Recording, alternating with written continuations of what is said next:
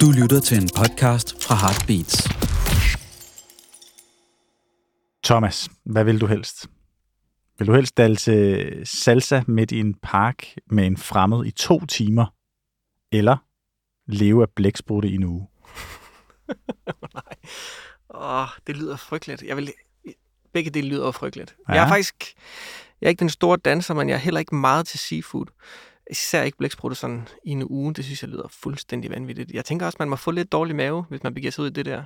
Ja, der er jo mange måder at tilberede en blæksprutte på, ikke? Er der det? Ja, der er både dybstegt og ikke dybstegt. Jeg tror, jeg vil afholde mig fra den med blæksprutten. Jeg vil tage, jeg vil tage salsa, og så vil jeg give alt, hvad jeg har i mig.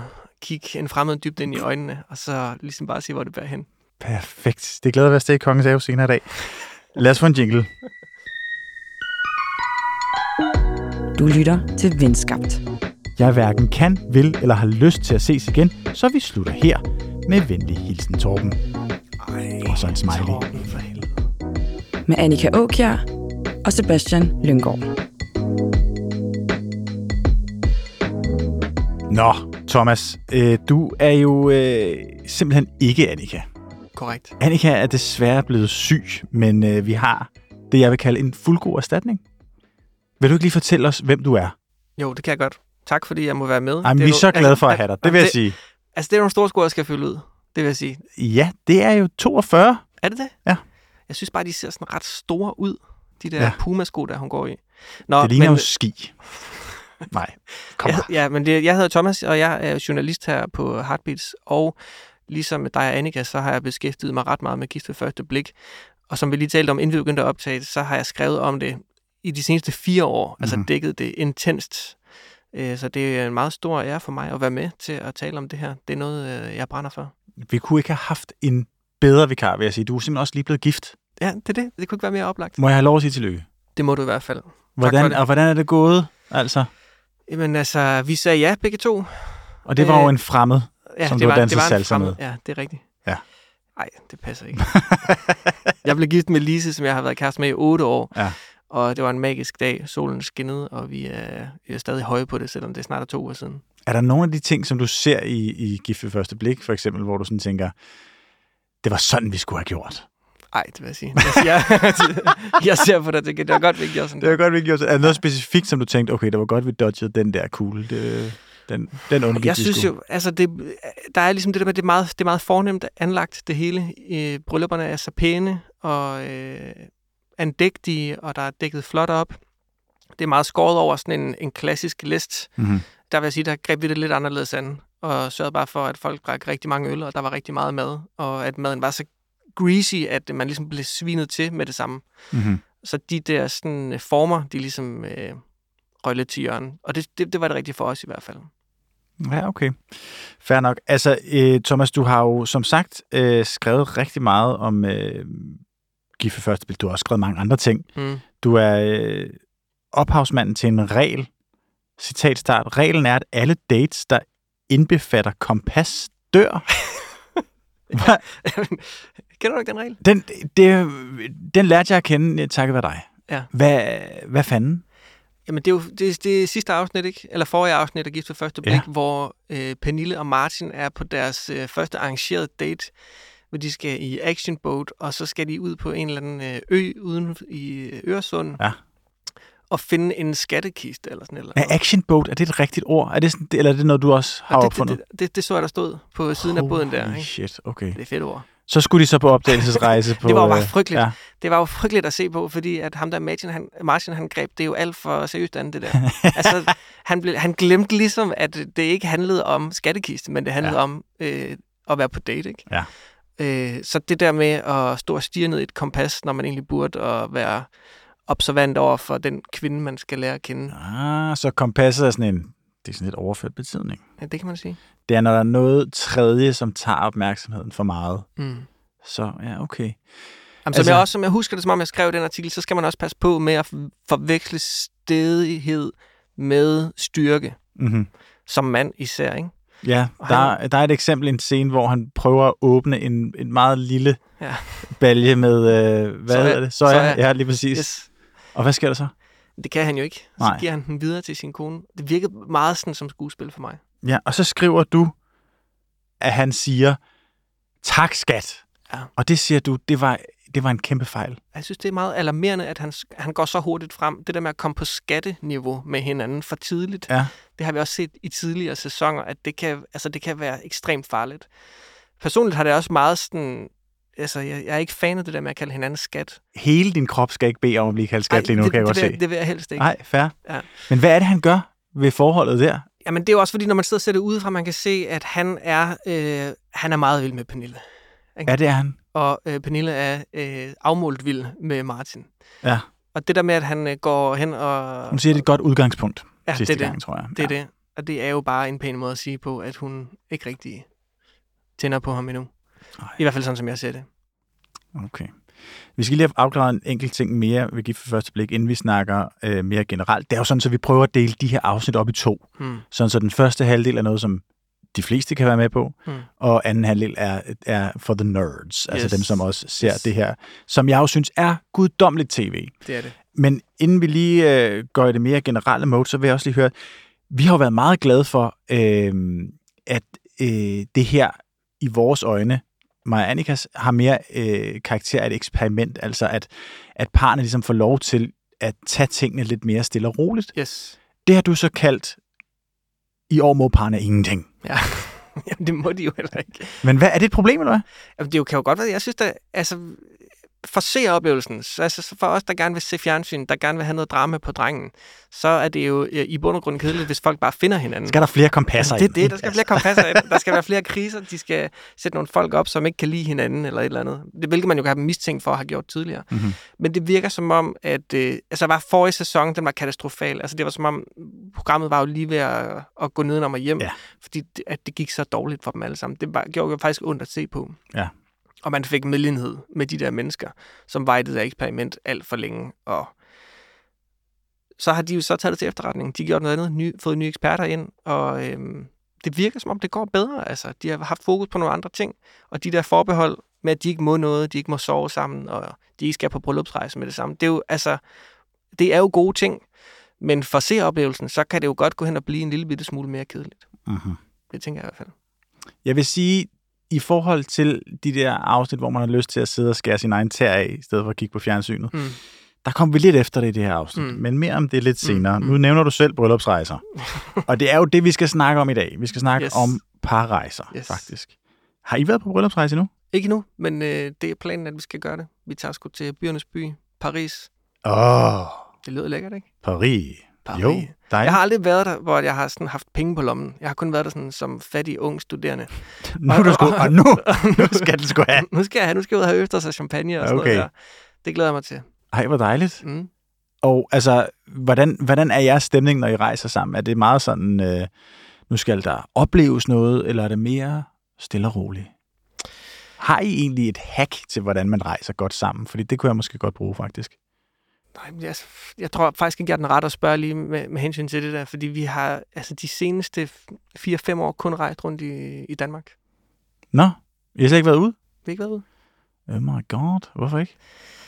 Du ved, klimaet der. Vi gider ikke at flyve. Ja, altså du skal, jeg, prøv at høre, jeg skulle bruge mit pas forleden, fordi jeg skulle til Bornholm, ikke? Mm. Og der fandt jeg ud af, at det har jo med har været udløbet, siden øh, muren stod nede i Berlin, mand. Yes, altså, så yes. du skal ikke komme her med dine helligheder, du. Der kan godt være med. Men det er også på grund af, at jeg har fået børn. Vi har fået to børn, ja. Ja. ja. Altså, jeg, jeg magter ikke at skulle sætte mig op. Jeg forstår ikke, hvorfor man gider rejse med to børn. Det forstår jeg ikke. Altså, jeg, jeg, jeg forstår det slet ikke. Altså, det, det er frygteligt for mig. Det er noget af det værste, jeg ved, det er, når mine børn laver en scene foran andre mennesker. Ja. Og hvis jeg ikke kan flygte fra det op i sådan en eller anden lille Ryan en flyv, det, det skal jeg ikke bede Du om. kan bare løbe og låse dig ud på toilettet der. Ja. Perfekt. Læste du den der historie sidste uge med, at der var et fly, der var blevet så nødlandet kort tid efter, at det var lettet? Fordi der var Atlanta en, der til Barcelona, en, der som så diarré. til Atlanta igen på grund af diarré. Ja, jeg Ej, hørte det godt. Frygtelig situation. Det er jo forfærdeligt. Det er jo helt Jeg ved, ikke, jeg ved ikke, om det er mest synd for vedkommende, der har sådan spule skidt hele vejen ned gennem den der midtergang der. Eller for alle de andre, der lige er faldet i søvn med og vågner og har det sådan, er vi i Atlanta? Jeg synes, det lugter lidt af. altså, for alle. Og også for dem, der, der altså øh, stewardesserne og stewarderne, som jo har været nødt til at tage det der i stiv arm. Ja. Ikke? Altså, Hold facaden. det er, jo, det er jo forfærdeligt for vedkommende, der simpelthen bare har haft den scheisse Yes. så højt op i luften. Altså, alle har snakket om det, ikke? Og det er jo bare fucking sad. Ja. Det må jeg sige. Ja, måske kan man på en eller anden måde komme på bagkant med ligesom at sælge en bog på det, eller et eller andet den stil. Altså, det er jo... Eller lave et interview med Heartbeats. Eller lave Vi vil interview med meget gerne i Heartbeats. kontakt. Jeg har et, øh, et, et, et vennepar, som, som valgte at tage ud og rejse, og valgte simpelthen at tage til Marrakesh med, øh, med to børn, en baby og en sådan noget to-treårig. det er våget. Øh, ja, der var så også lige 44 grader Okay, i en by. Ikke? Ja. Altså, der havde han simpelthen lyst til at grave sine øjne æbler ud med en teske, min ven der. Men øhm, det bliver jo altid fortalt som om, at det var, sgu, det var godt, vi kom afsted. Hvorfor må det aldrig være, gud, røv godt, vi kom afsted? Det var lort. ja, det synes jeg også. Det må man gerne sige. Det er der bare for få, der siger, synes jeg. Det var det, præcis det, jeg lige sagde til dig, øh, inden vi begyndte at optage her, ikke? At, at jeg har været, vi har været i gang med en større køkkenrenovering derhjemme. Mm. Og det er trukket tænder ud. Det har taget altså, oceaner af tid. Vi er ikke færdige i dag. Når vi er færdige med at optage, så skal jeg hjem til en VVS. Altså, hvornår begyndte I at renovere det køkken? Det Jamen, jeg ved det ikke. 2004? Eller sådan noget. Nej, men det, det jeg, jeg, jeg, jeg, jeg har det bare sådan... Vi ser så mange smukke køkkener derude på de sociale medier. Alle vil have et snekerkøkken, og øh, vi faldt i gryden. Nu skulle vi også have et, og jeg kan bare sige, det er ikke det værd. Det skal være ligesom, der skal være sådan en regel med, at ligesom man, man kan fortælle, man skal fortælle, når der er filtre på, øh, på reklamer og Yes. sådan ting, så skal der være sådan en disclaimer, hvor der står, det tog altså 16 år og 14 skilsmisser at komme igennem Præcis, det her vi har- Vi har brugt hver en skilling i sparkrisen. Den. Ja. er flækket. Og altså, altså ligesom med den der ferie der, jeg, vil have, jeg har lyst til at sige, det er ikke det værd. Man må gerne sige, det har ikke været det værd. Det var, det, var, det var for det bedste. Altså, vedkommende er død. Det var sgu da ikke for det bedste. Hold da kæft. Det var sgu da lort. Nå, men øh, en af de beskeder, som jeg har fået for sindssygt mange af siden sidste gang nu, Ja. ja. ikke? Så, da vi fortalte, at det skulle handle lidt om parrejser, Ja. det er jo øh, mennesker, der siger, at man bør erstatte vores forståelse af at sætte et parforhold til the test. Ja. Altså IKEA-testen Mm. med rejsetesten. Mm. Fordi det er der, man kan se, om et, øh, et, et, et forhold er levedygtigt eller ej. Mm. Og jeg tror faktisk generelt, at de beskeder, vi har fået den her gang, har overrasket mig ret meget. Mm. Fordi jeg tænkte sådan, hvad fanden kan folk øh, skrive om her? Det kan jo måske være maks nogle grinerende anekdoter eller sådan noget. Det jo også fint nok, altså selvfølgelig. Men jeg tænkte sådan, hvor meget kan man egentlig udlede af det? Og der tror jeg, at jeg lidt fandt noget i mig selv, som jeg ikke selv havde tænkt så forfærdeligt meget over mm. I virkeligheden. Fordi jeg har faktisk aldrig rigtig rejst med, med kærester. Det er højst blevet til et par forlængede weekender, eller i den størrelsesorden. Mm. Ikke? Og jeg tror meget, at det er fordi, at jeg godt har vidst, at den der rejseting var IKEA-testen for alvor, altså yes. IKEA-testen på crack. Ikke? Yes. Og så har det, har det betydet for mig, at jeg simpelthen bare har lavet være. Ja. Er det fordi, du har været bange for, at øh, min kæreste ser, at jeg spiser bussemænd? Eller? Mm. Nej, det finder de ud af meget hurtigt. Ja. øhm, add some spice to the kissing. Yes. Nej, der er, ikke, der er ikke noget specifikt på den måde. Det, det er mere fordi, at jeg godt kan lide, tror jeg, at insistere på, at min fortælling er den rigtige. Fordi det giver ligesom en dejlig tryghed. Mm. Og det giver en, en idé om i hvert fald kontrol. Mm. At, at jeg ligesom ikke kan overskue, gud nej, åh, nu har jeg set det, så skal, jeg til, så skal vi til at, at droppe det her forhold. Ikke? Mm. Eller gud nej, det, det, det er nok et tegn på, Mm. at sådan og sådan, så har vi, du ved, helt forskellige værdier. Mm. Det er jeg for sygt. Altså, altså kender du godt de der, de der dansk timer, dengang man gik i folkeskole, ikke? Hvor at, øh, at, at man ligesom, ligegyldigt hvad fuck man læste, så stod din dansklærer der og sagde, tror du det her er tilfældigt? Og der sidder du, Thomas, og nikker stille og roligt, ikke? Og så din dansklærer skriger der bare ind i hovedet og siger, nej, intet er tilfældigt, Yes. den her fucking novelle, ikke? Ja. Jeg er jo meget den dansklærer. Altså, jeg er jo meget sådan, intet er tilfældigt. Okay. Og det bliver man sindssyg af. Ja, det kan jeg godt forstå, men det, livet er jo ikke en bog, altså. Nej. Det kan, det, jeg tror, det er, en, det er en forkert måde. Altså, jeg tror, jeg tror mere på alt er kaos, alt er tilfældigt. Mm-hmm. Men øhm, jeg kan godt huske den der regel fra dansk undervisning med en gang er ingen gang, to gange er en tilfældighed, tre gange er et mønster. Mm-hmm. Det skulle man lære, når man læste tekster den Ja, der præcis. gang. Ikke? At hvis det var der tre gange, så betyder det noget. Men bare fordi din kæreste, hun øh, spiser bussemand tre gange, så er det jo ikke fordi, at det er et mønster. Ah, okay, det er nok et mønster. Nej, det er også mig, der gør det heldigvis. Det er ikke dit. Apropos spise, Ja. jeg har faktisk noget med til dig. Nej, har du? Øh, fordi øh, da I skulle til at lave den her podcast hos øh, Heartbeat, så interviewede jeg jo dig og Annika, Det er rigtigt. og fik jer til at sådan, øh, svare på 89 spørgsmål om, hvem I er, hvordan I lever jeres liv. Det var, så- og hvor, det var fucking sjovt. det var sjovt, Ja. men der var kom mange sandheder på bordet der, synes jeg. Apropos de der med instinktive reaktioner, Yes. der, der havde jeg en. Blandt andet, Ja, kom med at din favoritchokolade er den her. Ja, Minimu! Så den har jeg taget med til dig. Jeg har taget, øh, for, nu kan man jo ikke se, hvad det er, men det er den der minimus-chokolade, Ja. hvor der er en øh, brun ko, der går og græsser på- et, eller andet alpelandskab. Mm.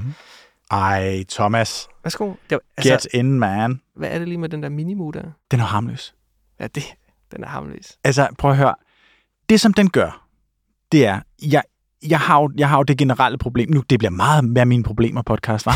Men jeg har jo et problem med, at jeg kan ikke styre mig, når det kommer til sådan noget her. Til snoller? Ja. Annika sidste gang havde hun kun det der fucking sure lort med. Yes. Jeg spiste det alligevel. Jeg hader det, jeg spiste det alligevel. Hvis der er noget med sukker i, så æder jeg det. Mm. Og jeg har sagt til min kæreste, du ved, gem det. Få det der flormelis væk. Og så det brun farin ud på gangen. Præcis. Sidste weekend, der var vi så i, øh, til, øh, til fødselsdagsfest for hendes, øh, hendes gudsøn, og så fortæller hun så, igen meget, meget øh, ærlig refleksion her, men så fortæller hun så til, øh, til gudsøndens mor der, at Jamen altså, øh, hvad hedder det, hun øh, havde brug for noget chokolade egentlig, og så gik hun ud i sin, øh, den her slikskuffe, eller hvad hun kalder den, og så ser hun så, at der var sgu ikke, øh, der var sgu ikke mere chokolade tilbage. Så er det jo, min reaktion er, du gemte det fucking dårligt. Mm. Og så siger hun, jamen altså, det er jo der, det er den skuffe, vi har viskestykker i. Altså, hvordan fandt du ud af? Men prøv, jeg finder det. Jeg finder det, og jeg æder det, og jeg stopper ikke, før der ikke er mere tilbage. Det er forfærdeligt. Og det, der er med Minimu, det er jo, at den giver illusionen Den er nem om at en gemme helt... Ja, den er nem at gemme, men det giver også en illusion om en helt plade chokolade. Ah, på den måde. Fordi der er de her øh, riller i og huller i og sådan nogle ting, så Yes. man tænker, wow, det var en helt plade chokolade. Og så Ja. tænker man, godt klaret, Sebastian. Altså, du får, altså, jeg synes, det var en lidt aparte oplevelse for mig på vej på arbejde at holde ind i Superbrusen, og så gå hen i konfekturafdelingen og finde en minimu, Ja.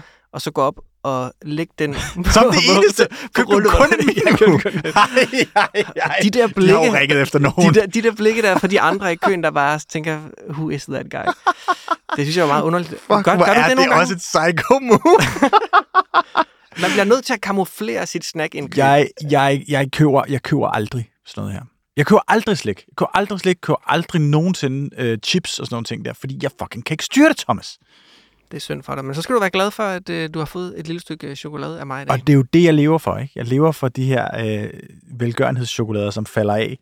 Det er, jeg meget, det er jeg overraskende glad for. Jeg blev meget overraskende glad for den minimum.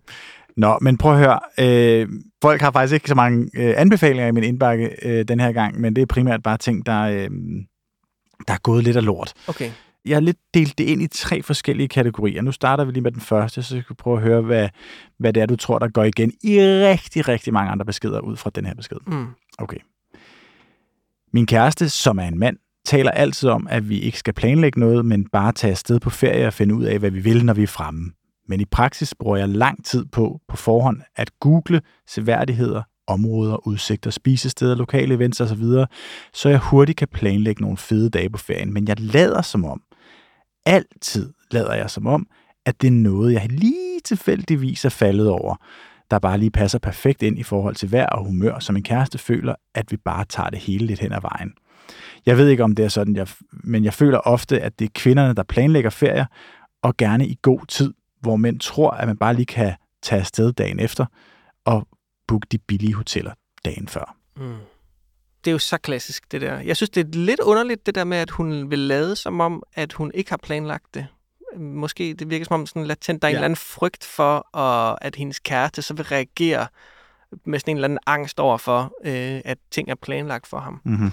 Men det er jo, det er jo så klassisk, det der. Og, og det er også sådan, det foregår hjemme hos os. Altså, det, jeg, jeg, jeg planlægger nærmest ikke noget. Jeg slæber bare og møder op. Så når I tager afsted, så, så, så ved du heller ikke sådan rigtigt, hvad fanden. Og du Jamen- ved, sådan, det, det synes jeg også er meget tilfældet for os. Ja. Og jeg hader det faktisk lidt. Ja. Det er jo the mental load, vi snakker om, ikke? som I også snakket om i forrige afsnit. Mm-hmm. at øh, kvinder nok generelt set i sådan nogle øh, relationer, der er, er, er bedre til at påtage sig øh, ansvaret for en planlægning af en ferie, end, end mænd er. Mm-hmm. Men hvorfor synes du, det er irriterende, at det er sådan? Er det ikke Fordi... meget rart, at du bare kan være med? de gange, hvor jeg så har været ude at rejse med mænd, der har det været mig, der så har skulle planlægge. Mm. Og det har jeg faktisk virkelig godt kunne lide. Okay. Altså, nu skal det ikke misforstås som i, at Åh, min kæreste, hun nakker bare alt planlægningsansvaret fra mig. Men, men det skal forstås sådan, så for det første, at når man er forberedt, så glæder man sig også mere. Mm. Jeg er forberedt på fucking, det ved jeg ikke, på Colosseum, ikke? Og mm. kæft mand, Mm. det ved de andre bare ikke en skid om, og det har jeg rent faktisk sat mig ind i. Mm. Så, så går jeg og glæder mig til, og jeg ved, hvad succeskriterierne er for, at det ligesom skal lykkes, ikke? Mm. Og så tror jeg ellers, så hvis, hvis jeg ikke har en idé om, konkret om, hvad, hvad, hvad det er, jeg gerne vil se, og hvorfor inden, og, og, og planlægge det, Mm. jamen så er jeg lidt i tvivl om, okay, har vi nu egentlig set nok i dag, eller har vi nu gjort nok i dag? Så det er sådan en, en, en kombination af en absurd, latent dogenskab, som mm. jeg på en eller anden måde føler kan overtage mig en gang imellem, samtidig med, at der er sådan en slags kulturel FOMO, hvor man ligesom også skal ud og opleve det hele. Ikke? Mm. Det, er en, det er en enormt dårlig kombination, og den er, den er, den er svær generelt, den der dogenskab, som jeg på en eller anden måde lidt føler, hvis jeg skal frelægge mig en, en fli af ansvaret, at, at jeg også lidt er opdraget med, Ja. at, at, at jeg godt kan forfalde til, når min kæreste siger, jamen altså, jeg synes, vi skal tage til Stockholm, og Mm. så... Øh, og så- planlægger hun ligesom det hele, og Mm. det er jeg sindssygt glad for. Mm. Jeg vil bare ønske, at jeg fucking lige nossede mig sammen og mm. gjorde lidt mere. Mm. Altså nu, nu, nu nævner du selv the, the mental load. Mm. Øh, så nu læser jeg den her for dig. Det er lidt i samme kategori af de tre, som jeg ligesom har modtaget beskeder indenfor. Arbejder virkelig på at ændre mit mønster, nedarvet gennem generationer med, at jeg som kvinde er den, der har ansvaret for alt på familieferier. Min familie, mand, forældre og min bror joker med det og kalder mig rejselederen og frelægger sig et hvert ansvar, samtidig med, at jeg får stikpiller om, at jeg vil bestemme alt. Tit ender jeg med at være udmattet og irritabel og have behov for at trække mig med en lydbog, og har så dårlig samvittighed over ikke at orke samværet. I år har jeg med henvisning til The Mental Load og Emotional Labor forsøgt at få familien med i at ændre dynamikken, men især min mand går i forsvar og kan slet ikke anerkende, at det er sådan, det er. Så der er lang vej igen, men alene det at anerkende problemet for mig selv har ændret på dynamikken, så der er håb og kampe Mm. Oh, ja, det lyder godt nok lidt hårdt, synes jeg. Det er altså, altså... det lyder som om, der er nogle irriterende kampe. Det lyder som om, ham der manden, han er super irriterende. Fuck, være er det så irriterende? lad være med at drille hende med det der. Ej, hvor er det sygt. Altså, det, det, Men, det, men, men, men Thomas, der er også syg, syg, syg øh, gaslighting her, ikke? Fordi han driller hende med, hun er sådan, mm, og så når hun pointerer, hun er sådan, så siger han, du er ikke sådan. mm. Ja, det er frygteligt faktisk, det der. Men det, det, for mig, for, jeg kan ikke lade være med at tænke på det, Det er der. så provokerende. Det lyder ekstremt irriterende, og desværre sådan meget velkendt på en eller anden måde. Altså, hun er slet ikke alene, det er jeg sikker på. At, altså, jeg, det, for mig kommer, jeg kommer til at tænke på øh, en observation, jeg har gjort i, altså, i sådan nogle situationer, også når jeg kigger på mine, øh, mine vennegrupper meget med mænd. Jeg synes generelt, mænd er dårligere til at gøre sig umage mm-hmm. med hinandens øh, relationer.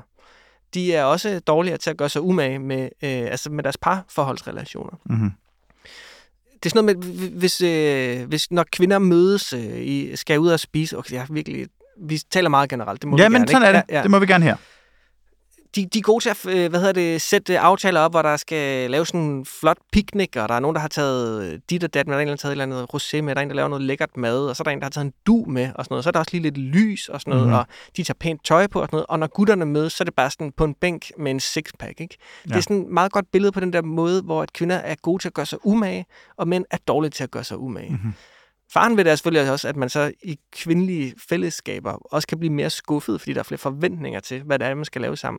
Og jeg tror, mænd er bedre til sådan at ikke forvente noget og øh, acceptere hinanden for at være lavet og sådan noget der. Men når de to ting så clasher i sådan en, Ja. i sådan en feriesituation der mellem mand og kvinde, som hende der, lige har skrevet ind, så er det jo, øh, det er jo super nederen, altså, at ham der mand, han, han øh, reagerer på den der måde. Fordi jeg synes, alle burde gøre sig mere umage. Det er Mhm. kun federe. Altså, mænd som ham vil jo være på røvkedelige ferier, hvis der ikke var nogen, der ligesom fik noget til at ske. Så sidder man øh, desværre, kan man jo også se, altså statistikkerne Ja, men det er rigtigt. mænd, ikke? de sidder bare lidt for sig selv og spiser frysepizza og gør sig ikke umage med sig selv. Og det er jo pisse alvorligt, det her. Mm. Altså, det er jo virkelig pisse alvorligt. Ja, det er det. Ikke det at handler jo- lære at være social, ikke? Yes. Det handler jo simpelthen om, om, om ensomhed og en masse livsstilssygdomme, som Yes. følger det af. Men Vi der snakkede også om det her i forhold til vores polterabend-afsnit, faktisk. Okay. Det var jo interessant, fordi de to store køn var jaloux på hinanden. Mm. Altså, hvor at mange mænd skrev ind og var lidt øh, jaloux på, at, at kvinder gjorde så meget ud af det, Yes. og det så virkelig ud af noget, og de Mm. havde forberedt det ene og det andet, Mm. så var kvinderne også lidt jaloux på mændene, fordi de brugte rigtig mange penge. Mm. Ikke? Mm. Og du ved, det er måske lidt det, vi gør også. Vi kaster penge efter problemet, hvis det Mm. endelig er. Mm. Det kan være, at det også er en måde at undgå, kommer bare til at tænke på, at gøre sig umage. Ikke? Ja. Øhm, men det er ikke kun, skulle jeg hilse at sige, lort at rejse med mænd. Når jeg har læst de her to beskeder op først, så vil jeg bare lige sige, det er ganske, øh, ganske enkelt ikke tilfældigt. Altså, det er simpelthen helt ekstremt, hvor mange beskeder vi har fået, som, øh, som minder om ret præcist øh, den her sidste, vi lige læste op. Jeg læser et ny op, og så det kommer vi lidt ud i et øh, nyt øh, emne her. Det er meget nemmere at lave forskellige ting og anerkende hinandens forskellige behov på rejser i et parforhold, end jeg har oplevet ved at rejse med venner. Bare det med, at den ene vil sidde på en café og læse, mens den anden har brug for en lur, og vi godt kan lave to forskellige ting og ikke være limet sammen hele tiden. Det hviler vi meget mere i som partner, end hvad det har startet af kommunikation på andre rejser med venner. Og så er man bare mindre udsat som kvinder, når man rejser med en mand, end når man for eksempel er flere kvinder sammen og er en slags omvandrende buffet efter 1830. Åh, oh, shit.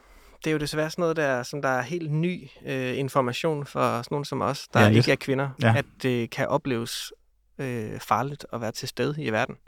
Den der utryghed der, den går ja. Ja. virkelig, virkelig igen Det på mange sider, ikke? Ja, og det er jo et helt nyt tema, men det... Øh, jeg ved nærmest ikke lige, hvad jeg skal sige til, faktisk. Nej, men, Men det- altså, det, vi kan starte med det første, som hun, hun ligesom siger, det er, at de her, i det her forhold jo rent faktisk er gode til at kommunikere deres behov, Mm. som nogle gange er forskellige, og så i stedet for at irritere sig over, gud, hvor er det irriterende, vi har forskellige behov, så er det mere sådan, nå, spændende, det gør du bare. Mm. Du ved, så tager du bare den lur, eller så læser du bare den bog, eller sådan, Mm. så gør jeg bare noget andet. Mm. Det er totalt fedt. Det er jo ligesom den der, if you love someone, set them free. Set ikke? them free. Altså, den abonnerer jeg virkelig på, ikke? Ja. Så det, det, det, det, det, lyder, på den måde lyder det jo meget godt, men der er jo ligesom den der underliggende lorte-situation, som handler om, at det er farligt at være kvinde i verden. Ja, det, det, men det kommer også ind som lidt som en bisætning til sidst, ikke? Altså sådan noget med, når jeg så derudover er det også fedt, fordi så nu er jeg ikke bange for at blive slået ihjel, når jeg har min kæreste med, ikke? Ja. Altså, det er for langt ude, mand. Det er fucking langt ude. Men, Ekstremt langt ud. og jeg læser lige en mere. Da jeg rejste i Ghana med min veninde, købte vi falske hvilesesringe for nemt at lukke ned for de uendelige tilbud, vi fik af fremmede mænd. Mm. Det var sådan et underligt teater, hvor de havde lært, at man konstant skulle tilbyde hvide kvinder ægteskab, og vi skulle fnise af det og afslå det pænt. Vi kunne ikke have almindelige relationer til de mænd, som vi mødte. Det lyder crazy, det der. Mm-hmm. Den der erfaring af at være kvinde i verden, altså man begriber ikke som mand, hvor forskånet man er for øh, at skulle blive lagt an på øh, af irriterende mænd på ubehagelige måder rundt Ja. omkring i verden. Altså, vi havde en samtale om her for et stykke tid siden her, hvor vi så havde spist frokost her øh, på arbejdet, og det handlede om at blive lagt an på. Der var en af vores øh, praktikanter, som sad og fortalte, at hun havde været ude øh, i byen, og så var der en eller anden fyr, der havde lagt an på hende. Mm-hmm. Og så var jeg sådan, du får det til at lyde som noget dårligt. Og min naturlige øh, sådan, reaktion på det var, hvorfor er det dårligt at blive lagt an på? Mm-hmm. Jeg vil altid selv føle det som en kæmpe stort øh, kompliment, at der var nogen, der lagde an på mig. Men jo mere vi talte om det, jo mere kunne jeg høre, at det var fucking belastende at blive Ja. lagt an på hele fucking tiden, og at folk generelt var dårlige til ligesom at tage et nej for et nej. Mm-hmm. Det er bare vildt, at der er så grundlæggende forskel på en oplevelse af øh, interesse fra det andet køn, ikke? Hvor jeg elsker det. Altså, bring it. Altså, læg an på mig. Det, vil, det, vil, det, det er kun sjovt, ikke? Øh, og det, det er det sgu bare ikke den anden vej rundt. Det, det er synd, altså. Ja. Det burde jo være sådan, at det altid bare var optur.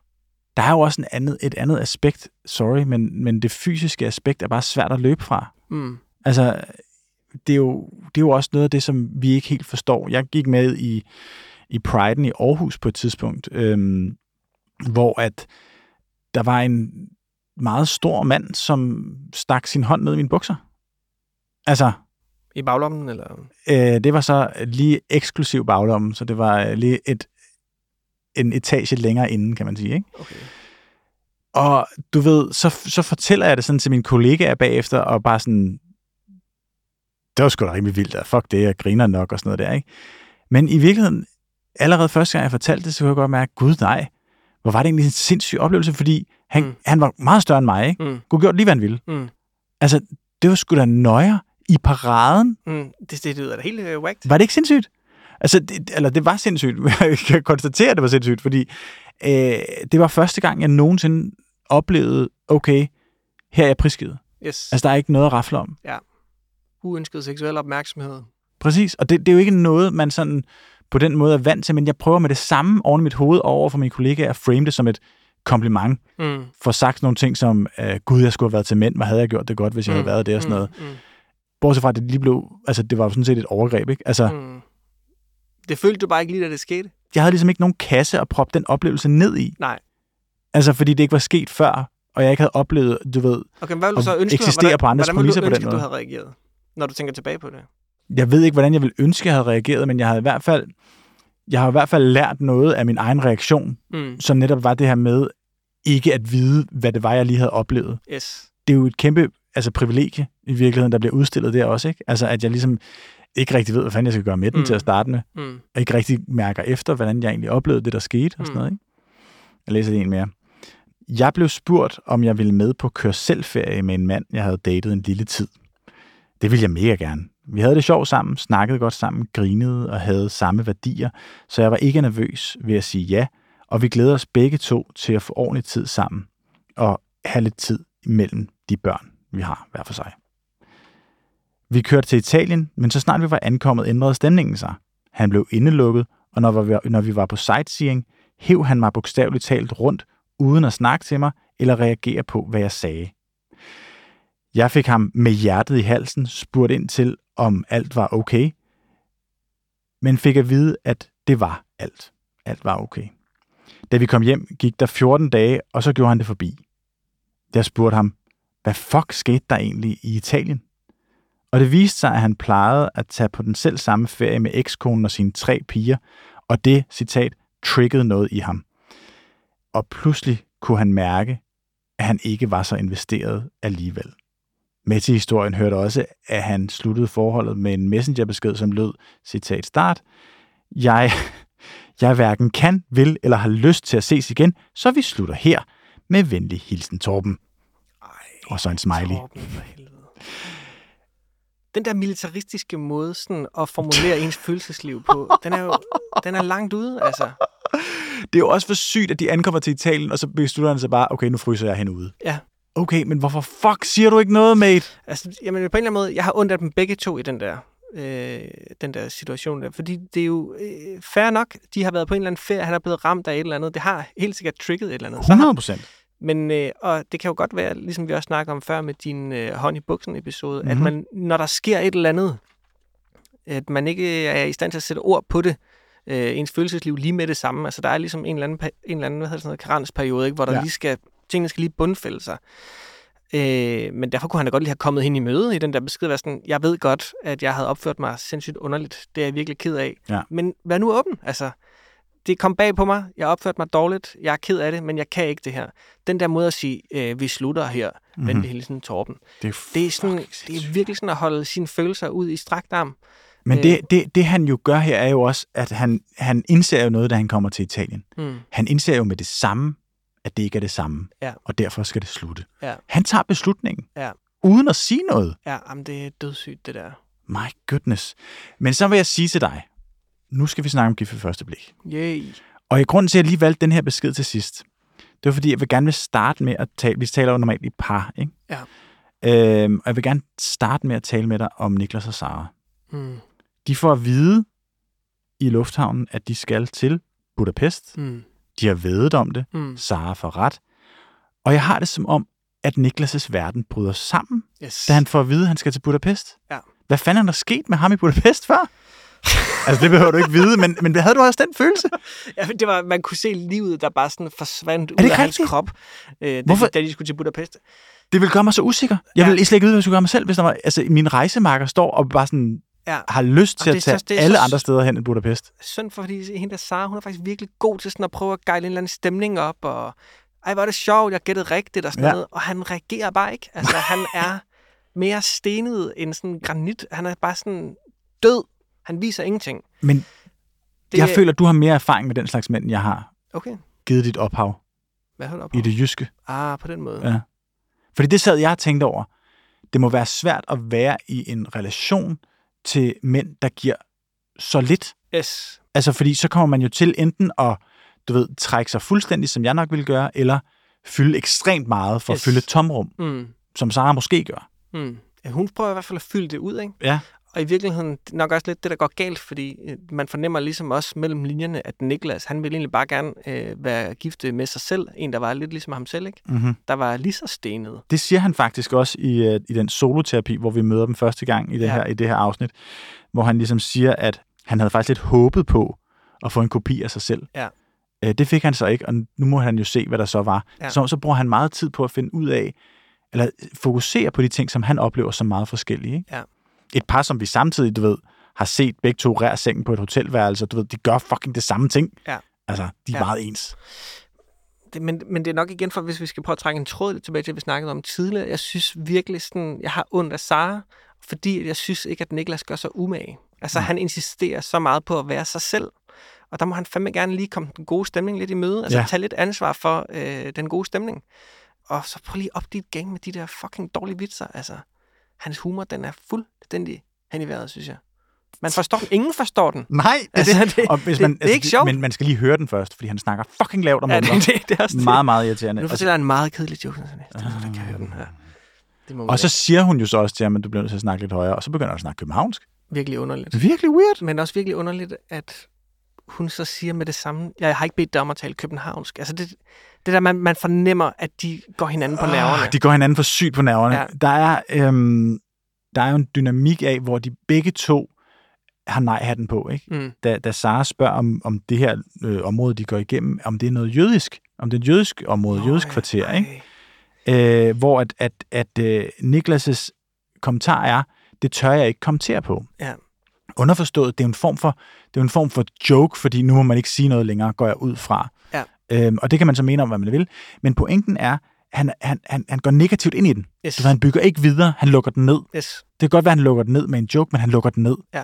Og så stopper det. yes. Der er ikke noget at snakke om. Der er ikke noget at snakke om. Og det, det kan man jo også se. Altså, hvad halvdelen af tiden, hvor de bliver filmet, der bliver der ikke sagt noget. Der sidder de bare og kigger ud i Det er luften. så, fuck, det er så painful, mand. Ja, det er frygteligt, og det svære jo, at der er altid sådan et par med i gift ved første blik. Der er altid et par, der ikke kan finde ud af at snakke. Hvor Du der kalder, bare... du kaldte dem akademikerparet, da vi mødte dem første yes, gang. Yes, Årets akademikerpar. Yes, det er det der ligesom at sidde og kigge på græsset, der gror, eller maling, der tør, ikke?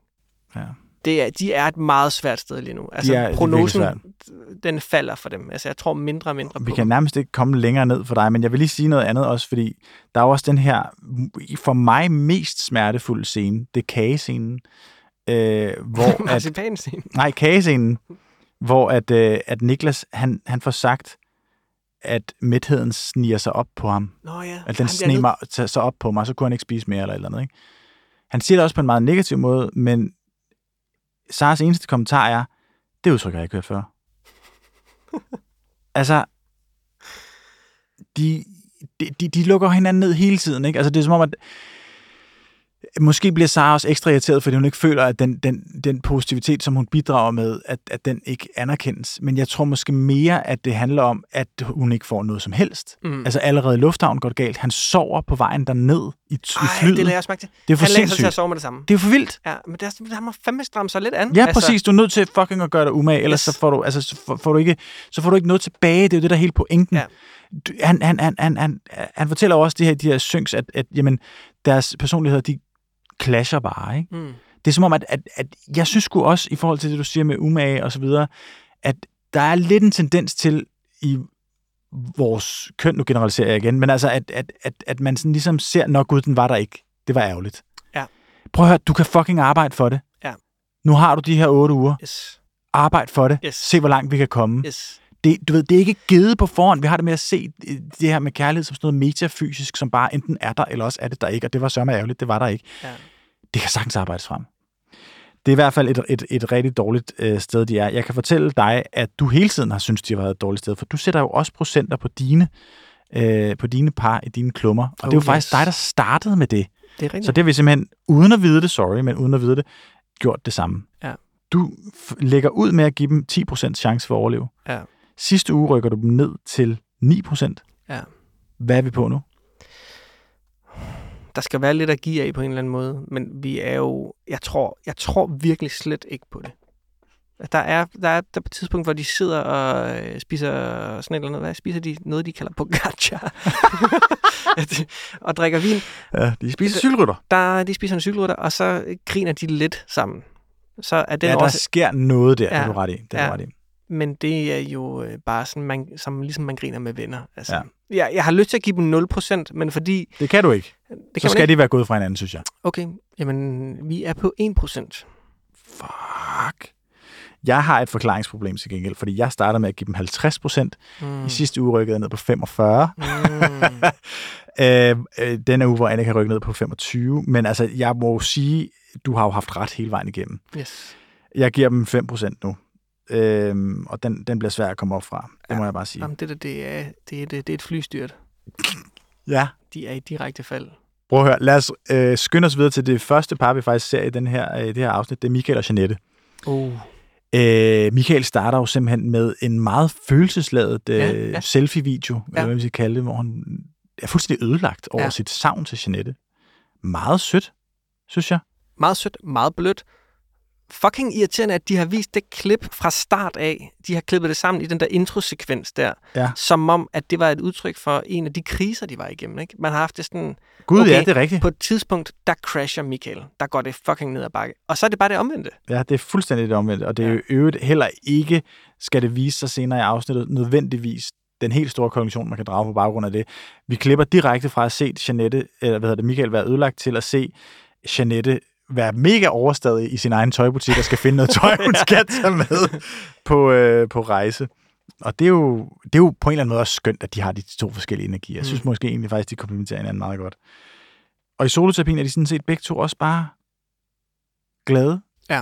Og så går der måske omkring et splitsekund, jeg ved ikke, hvor meget et splitsekund er, men i hvert fald maks et 0,5 sekunder, før at Michael, når de finder ud af, at de skal til Nice, siger, der er også nice i Nice. Det er derfor, vi ser det her program, ikke? Åh, oh, jeg var ved at gå amok, mand.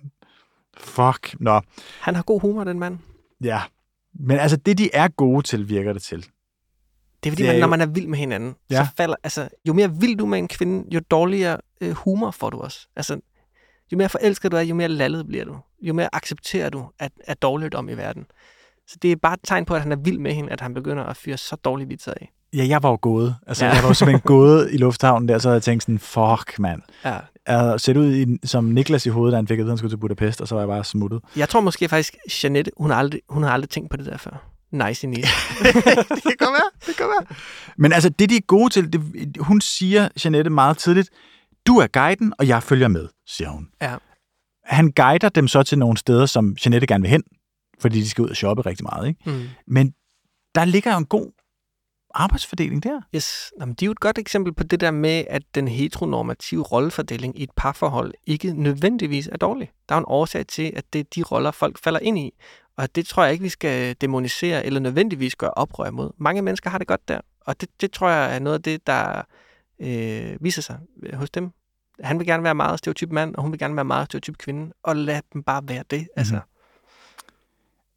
Og så... Øh, ja, Jeanette siger jo faktisk, at hun tidligere har været vant til at skulle planlægge alt og tage styring over alt i de Ja. parrejser, hun har været på. Ja. Nu siger hun her, her kan hun rent faktisk give slip. Ja. Og hun virker også til at have givet fuldstændig slip, Mm. lige indtil, at Michael fortæller om, at han har været en uge Åh. på blind date på Rodos, Ja, fuck. og prøvet forskellige andre ting for at finde Det var ikke sine godt. Det var ikke godt, det der. Der skete noget der. Hvad fanden var det, der skete?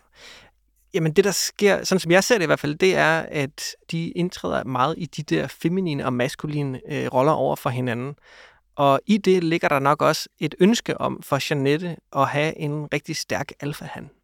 Sådan læser jeg det i hvert fald. Ja. Og det viser sig så, at han har ikke været den store alfahan, der har 400 hak i bæltet. Han har faktisk øh, 0 hak i bæltet. Ja. Øhm, så jeg tror, hun, altså, øh, han faldt lidt øh, i hendes øh, anseelse der. Men der er også noget, det, det vil jeg give dig fuldkommen ret i, man snakker om det her med, at, at, at, at mænd især kan give kvinder the ick, ikke? Mm. som er meget, Mm. øh, et, et meget sexistisk udtryk i virkeligheden, hvor man Mm. mm. kan gøre ting, som man bare ikke fatter kan være andet end bare sig selv, og så er det rent faktisk noget, der bare tænder en kvinde helt vildt af. Det virker som om, desværre, at det er lidt af det, der sker her. Mm. Øh, han fortæller meget ærligt ellers, Mm. Det er måske også en del af problemet, mm. om han har svært ved at finde sin vej. Mm. Og det skal en, en mand jo helst kunne finde ud af. Mm. Han har svært ved at finde sin vej gennem 20'erne. Det spørger hun ikke til overhovedet. Nej. Det er bare videre. Ja, men hun synes, det er hårdt. Ikke? Men Hun er også meget, hun har meget øh, maskulin energi selv, ikke? Mm-hmm. Hun er meget øh, handlekraftig. Hun kører motorcykel. Hun er selvstændig, tjener penge. Mm-hmm. Altså bygger sit brygger selv og alt sådan noget der. Ikke? Jeg tror, i hendes verden, så skal man være ret meget mand, Ja. ja. for at kunne hamle op med det testosteronniveau, hun har kørende. Ja. Øhm, sige, men, stedet øh, for- jeg, men jeg tror, altså, hun er så interesseret i ham, at jeg tror, hun kommer til at lære noget af det. Okay. Men Janette ender jo med at sige, jeg trives faktisk fint alene. Ja. Og der viser hun jo nærmest håret i suppen, ikke? Altså, ja. Og, og det bliver måske også mere end det. Det så Michael. Ja. Eller hvad? Jamen det er, fordi som han også siger jo, han er et helt andet sted der. Altså han savner virkelig nogen at dele livet sammen med. Og for Jeanette, der er det en anden fortælling. Hvis jeg skal dele livet med en, så skal det virkelig være, så er det icing on the cake. Altså alt kører for mig. Hvorfor fanden er hun med i det her program så? Det er lidt det der, det er toxic med hende, ikke? Altså man har det som om, der mangler bare den sidste brik i hendes puslespil, Ja. før hendes liv er perfekt. Og det er jo sådan lidt den forkerte, eller for- ikke at sige meget forkerte måde at gå ind i en kærlighedsrelation på. Salsa i en park går fint for dem. Mm. Det er ikke så stor en frygt, som det ville være for dig, kunne forstå. Mm. Øhm, og det her, det er faktisk også et af de par, som du har haft ret højt hele vejen. Ja. Du starter på 55 procent. De stiger faktisk sidste gang til Yes. 60. Yes. Hvor er vi henne nu, efter ugens afsnit? det er lidt svært. Jeg kan ikke finde ud af, om de ligger stabilt, eller det går lidt bedre. Der, altså, det har jo været tydeligt for enhver, at Michael han synes, at Jeanette hun er mega tiltrækkende. Mm-hmm. Det siger han så direkte. Og for Jeanette, der er det lidt mere so and so. Øhm, jeg tror faktisk på dem. Det kan jeg mærke. Min, min mavefornemmelse er, at jeg tror på dem. Så vi kan godt gå fem op. Så vi ender på 65 for ugen. Yes, det synes jeg, det øh, lyder fornuftigt. Jeg havde dem i sidste uge på 75. Startede på 60. Også Ja. godt udgangspunkt. Jeg holder faktisk fast i min optimisme og siger 75 procent. Det er spændende. Mm, mm. Altså, der er noget i mig, der virkelig gerne vil have det lykkes for dem. Ved du, hvem jeg gerne vil have lykkes rigtig meget? Fortæl det. Mark og Line. Uff, fuck, jeg elsker dem. De skal bare til Barcelona. Hold kæft, hvor skulle de meget til Barcelona, mand. Uh, altså, de, vi, kan, vi kan jo sige, at vi starter med at møde dem den her gang til uh, soloterapi, hvor at uh, Line uh, fortæller, eller det gør de sådan set begge to, at de lod sig rive lidt for meget med til brylluppet. Ja. Det blev lidt for physical, uh, Yes. så de har ligesom taget den lidt tilbage til, til nul. Ja. Øhm, og det har Mark det okay med, selvom han siger, at han har brug for et los fra det fysiske måske, til at, at, at det ligesom kunne blive altså til det næste niveau. Ja, Ikke? ja. Hvilket jo sker. Hvilket jo sker, kan man sige. Og de er jo også enige om det udgangspunkt. Det virker som, om de har snakket om det rent faktisk. Ja. og tage tingene tilbage til Ja. nul. Ikke? Ja.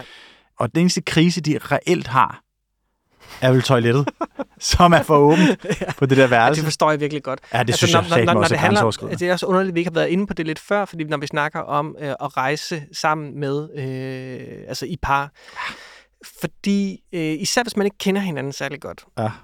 alle mennesker skal øh, forrette deres nødtørt en gang imellem, ikke? Ja. og det kan, ja, det kan skrive under på. Det kan være meget, meget smertefuldt, hvis det ligesom ikke sker, når det skal ske. Ja.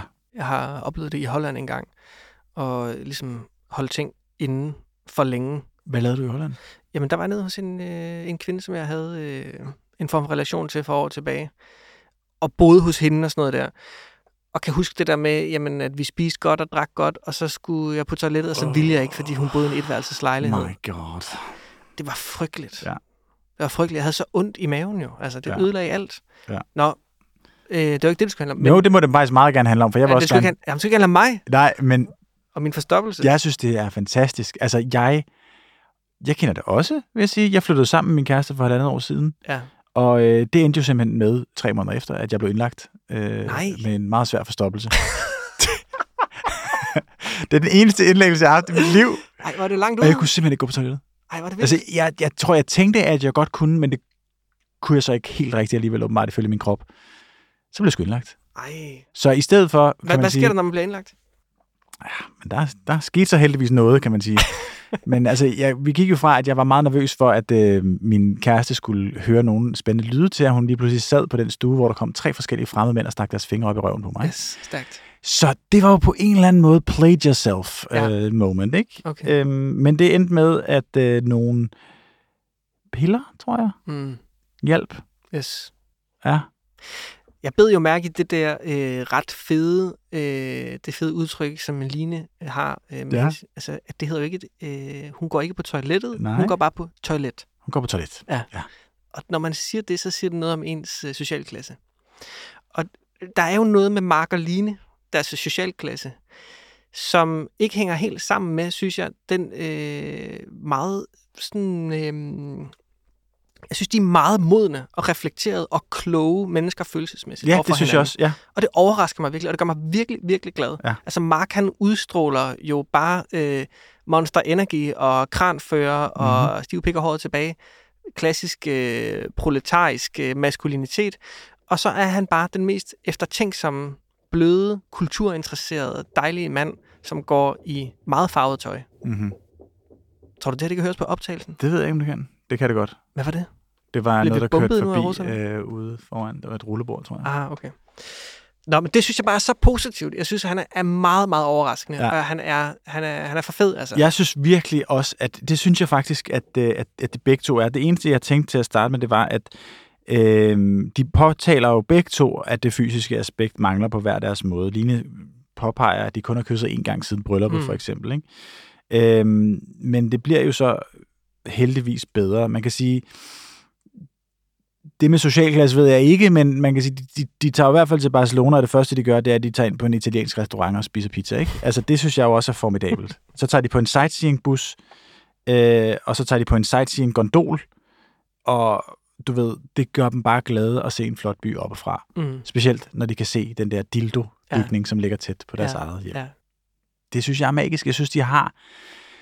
Altså, man kan jo også se det på det faktum, der er ikke noget lufthavnsstress med de der to mennesker, vel? Nej, det er rigtigt. Det er bare helt stille og roligt. Nå, men Og de han skal er jo... sjov. Ja, jeg Mark synes er faktisk også, sjov. han er sjov. Mark er fucking sjov. Da hun siger det med udsigten, det var yes, Yes, der grinede jeg sgu. yes, det var meget yes, sjovt. Hun yes, siger, øh, at den her udsigt var fantastisk. Så siger han, nok om mig, hvad synes du om byen? yeah, Yes. Mark, I love you. Jeg synes også, det var fedt, da han sagde Los Cordeletas. Godt at lade os. Øh, de skal jo faktisk lave øh, paella. Ah, en lille, jeg var flad og øh, grin, date. jeg var flad og grin. Ja, hvorfor var du flad at grine? Jamen, jeg, jeg, jeg synes, det var, det var så komisk. Det var, det var så sjovt at se den der måde, han ligesom skar peberfrugt på, som om, at han var ved at, sådan, at lave en hjerteoperation. Han har jo aldrig skåret en peberfrugt før. Denne, Line siger, jeg har aldrig mødt en mand, der aldrig har skåret en peberfrugt før. Og det er jo fantastisk. Hun er jo interesseret. Yes. Hun synes, det synes hun ikke er forfærdeligt. Det synes Yes. hun bare er sådan lidt. Alt det, det er der da går galt spændende. mellem Niklas og Sara, det lykkes ligesom mellem øh, Præcis. Lina og Mark. Ikke? Deres forskelligheder. De synes, det, de hinanden- hinanden er virkelig sjove. Mark hader mad, der kommer fra havet. Ja. Alt mad, der kommer fra Ja. havet. Og de skal så lave seafood paella. Og Line bliver ligesom ved med at være positiv. Mm. Bliver aldrig kritisk. Mm. Da de så har lavet, da de har lavet maden øh, færdig, og han har endelig fået skåret den der fucking peberfrugt, så, så, så fortæller hun jo, at hun oplever Mark som ikke kredsen, men modig, fordi han Ja. rent faktisk smager lidt på det. Ja. Øhm, men øh, ja, det ender jo med, at Line heldigvis bliver gode venner med toilettet nedenunder, og øh, du har fra day one, og der har vi rent faktisk endelig har noget til fælles, Thomas, været meget glad for det her par chancer. Du starter på 80% chance for at blive sammen, Mm. og i sidste uge, der øh, hiver du den lige op på 82. Mm. Hvad er vi på efter den her uge? Jeg synes, vi skal højere op. Nå ja, fedt. Jeg synes, det går bedre og bedre. Og især på grund af den der øh, detalje med, at de jo begynder at snæve. Ja, Det ser vi ikke, men det fortæller de, at, øh, at de gør. De har et eller andet moment, og så føles det helt rigtigt, og så begynder og så de at kommer kysse. kysset, ja. Og og det er jo netop det, han ikke siger. Han siger ikke, så kom der et kys. Han siger, vi begyndte at kysse. Mm. De har siddet og råsnavet med udsigten ud over Barcelona. så Øhm, det synes jeg jo er... Altså, det er et kæmpe skridt i den rigtige retning. Så vi skal højere op. Jeg er på, øh, jeg er på 90. Du kommer op på 90. Ja, jeg tror på det her par. Det var jo der, jeg startede med det her par på Mm. 90. Ikke fordi jeg skal sige, I told you so, men det gjorde jeg. Så kan man sige, så rev jeg dem så ned på 80 sidste uge. Men øh, jeg er tilbage på 90 med de her to, og jeg Godt. håber eddermame, at det lykkes. Ja, jeg beder for dem. Ja. Nu, det hele der afhænger af, hvad det er for et måltid, han har tænkt sig at lave på søndag. Gud, ja. Han vil købe ind til frysepizza. Det synes hun var sjovt. det er jo sjovt. Det er det. Han er sjov. Jeg håber, han laver Lost Cutletters. Yes, det kunne være fedt. Han, øh, vi er jo faktisk ikke færdige med de cheesy øh, replikker om, øh, om byer. Vi mangler to par. Det første det er Pernille og Martin. De skal til Rom. Det første Martin siger, det er, Rom er jo en kærlighedsby. Stop dig selv. så han skal stoppe. Ja, Han skal stoppe sig selv. Øh, og det første, han siger, han finder ud af, at de skal til Rom, øh, lige i øjeblikket i lufthavnen, det er, så skal vi have noget rom og cola. Ja. Nej, Martin, det skal I ikke have. Han siger også romanesco på et tidspunkt i den samtale. Ja, det er som om, han ligesom tager den for langt ud. Martin, han skal Synes bare, du? Han skal bare holde sin mund snart. Altså, han snakker alt, alt, alt for meget. Jeg har skrevet her i mine noter, og det er seriøst den tredje ting, jeg har skrevet. Der har jeg skrevet, han snakker så meget lort. Ja, det gør han. Han siger så meget, uden at sige noget som helst. Yes. Pernille siger det jo også sådan, du tænker rigtig meget, og så siger du det allerede, inden du har noget sådan at reflektere over det. Det er bare sådan, det kører på ham. Men det er jo, sådan som jeg læser det, det er jo øh, et symptom på en kæmpe grundlæggende usikkerhed. Ja. Han trives ikke i stillhed. Ja. Altså, han er bange for, at øh, verden brænder sammen, hvis han ikke sidder og siger noget hele tiden. Det virker som om, at, at Martins usikkerhed i virkeligheden får den plads, som, som Pernille skulle have haft. Ja. Og det reagerer hun jo også på ved at Ja. sige, nu stopper jeg med at stille spørgsmål. Ja. Så må vi se, hvad det gør for dynamikken. Ja. Det virker som lidt en Hail Mary fra Pernilles side, inden hun rent faktisk siger det direkte til ham. Mm. Og det ændrer jo faktisk ikke rigtig noget, Nej, når hun stiller spørgsmål. Det ændrer simpelthen ikke en skid. Hun taler for døve ører, altså, Ja. og det er jo også meget modent af hende. Ja, hun er og, fucking og, genial, hende her. og, Hun og, sige genial. tingene lige ud. Ja. Hun kommunikerer fucking ærligt og siger, jeg har brug for, at du lige slapper lidt af, øh, snakker lidt mindre. Og det kan han ikke. Nej. Altså, det er simpelthen umuligt. Det, det, er- det er meget alarmerende. Altså. Martin øh, øh, inviterer Pernille på romantisk middag med, øh, med blomster. Ja. Det er jo en meget sjov ting, at den lige er planlagt, at der skal ligge en blomsterbuket der, men også, altså du ved, så er det roser, ikke? Selvfølgelig er det det. Øhm, Ved du mærke hans håndskrift? Nej, det gør jeg ikke. Hvad, hvad var det, hans håndskrift? Det sådan noget? Jamen, det var jo, han har jo en fireårig håndskrift. Men der er noget med den finmotorik der. Der var også noget med sushien, det afsnit, hvor at han ligesom spiste som... Ja, han spidede ligesom sushien, i stedet ja. For rent faktisk at bruge det der Han pinde. smadrede det bare med en, med en gaffel. altså, det var bare mos.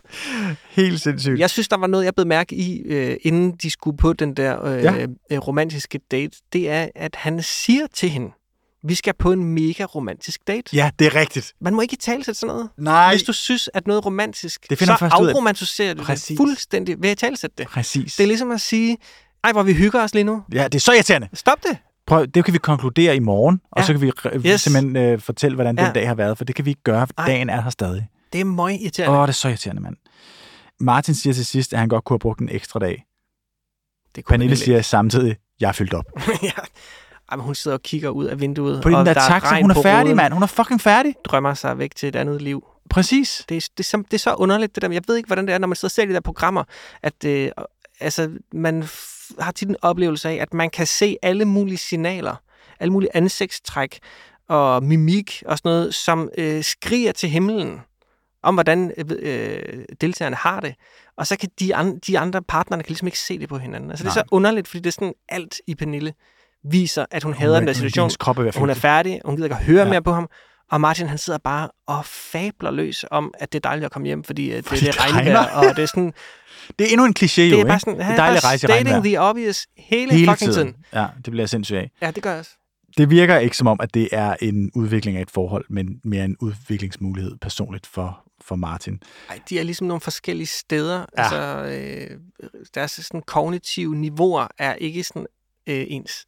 Præcis. Pernille er et, er et meget bedre sted end Martin. Det er hårdt at se på. Ja. Det er rigtig hårdt at se på det her. Ja. Også fordi, at der bliver simpelthen ikke øh, korrigeret med hverken spørgsmål eller nødvendigvis lytning efter den her romantiske mm-hmm. middag. Du har været kritisk over for dem fra starten af, Thomas. Du starter på 22 procent, så var du nede på 20 procent.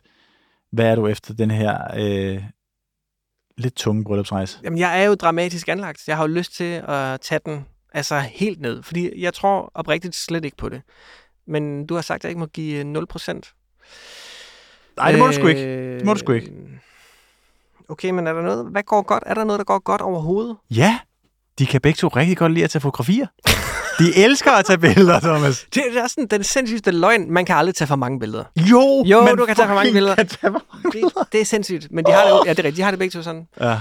Øhm, fuck, hvad skal man sige? 5 procent eller sådan noget. Vi er virkelig, vi er helt nede. Du giver den en 5 procenter. Jeg startede på 10, og så lossede jeg den lige op på 40 i sidste, sidste uge. What? Jeg er meget, på den måde meget dramatisk. Jeg er øh, på 20 procent. Jeg har halveret mine 40.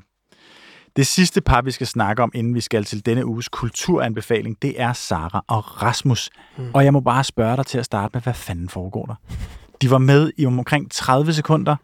Er det et tegn på, at det går sindssygt godt?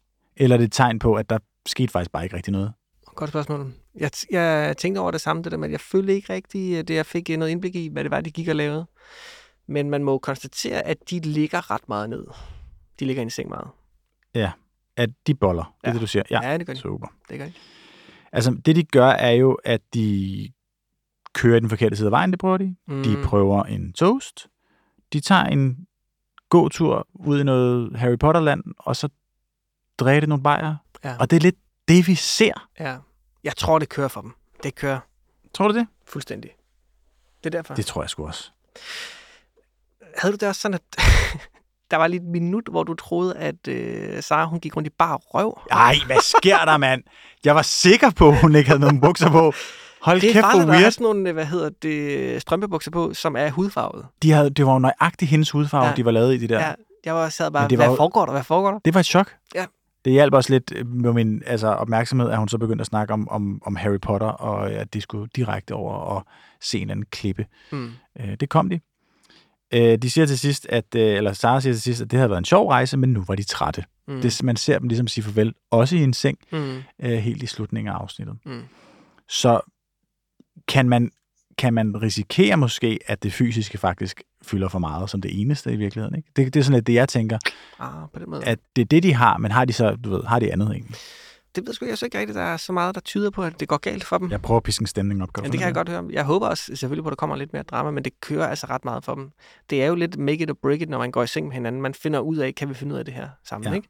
Og det, de er gået i seng med hinanden, og så bliver de bare ved med at gå i seng med hinanden. Men jeg synes, det jeg synes med Rasmus, det var, at i, øh, i sidste afsnit, hvor jeg også valgte at lade dem falde en del på chance i forhold til procent, det var, at jeg synes, jeg mærkede ham som en anden person, når han var sammen, når han var til den her soloterapi, i forhold til, når han øh, var sammen med Sara. Ja. Altså, du ved, der var noget i mig, som tænkte, okay, han har ikke rigtig været sig selv over for hende endnu. Mm.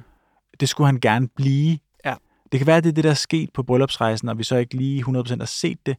Men der er jo noget hårdt i at skulle prøve at være forestillings-Rasmus, Mm. i stedet for at kunne slappe fuldstændig af. Mm. Mm. Fordi hun kan mærke det, tror jeg. Jeg tror, hun kan mærke, at han ikke nødvendigvis er 100% sig selv. Ah, Sådan ser jeg det faktisk ikke. Nej. Det er ikke min opfattelse. Jeg tror, hun soler sig så meget i hans øh, pæne opførsel. Han, han, øh, han er så venlig og sød og initiativrig over for hende, og hun elsker det. Men vi hørte jo i sidste afsnit, at han jo også savner at blive set helt vildt meget. Ja, og det er måske deres udfordring, det er, at de begge to står et sted, hvor de gerne vil ses og Mhm, mm-hmm. høres mhm. og øh, blive grebet i deres sårbarhed. Ja. Og indtil videre, der er det bare øh, Rasmus, der tager til den. Og det, det kommer jo til at dræne ham på et tidspunkt. Præcis, det er det, jeg mener. Ja, øh, det er i hvert fald faren, at det gør. Jeg synes ikke, jeg, synes ikke, jeg har set det endnu. Man kunne se det til den der solo-session, at, at han var træt, ikke? Ja, det er det. Øh, men øh, jeg, jeg er fortrøstningsfuld. Jeg tror, det skal nok komme, altså. Okay, ved du hvad, jeg kan ikke piske drama op, kan jeg høre. Jeg synes egentlig heller ikke, at der er, der er grundlag for det. Du har kun ligget stadig på 80% for det her par hele vejen igennem, yes. Thomas.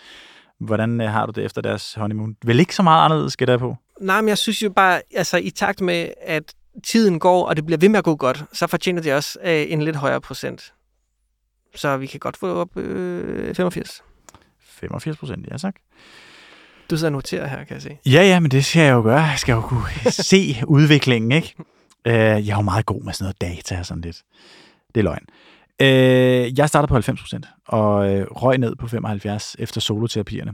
Ja. Jeg tror sgu, jeg, jeg holder den altså på 75. Det gør jeg. Nu siger jeg lige noget, ikke? Mm. Er det fordi, du kan spejle dig rigtig meget, Rasmus? Øh, ja, lidt.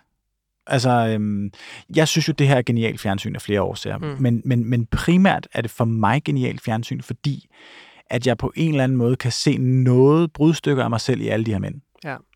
Og det er jo ikke nødvendigvis noget, man er særlig stolt af, men også noget, man rent faktisk kan lære ret meget af. Mm.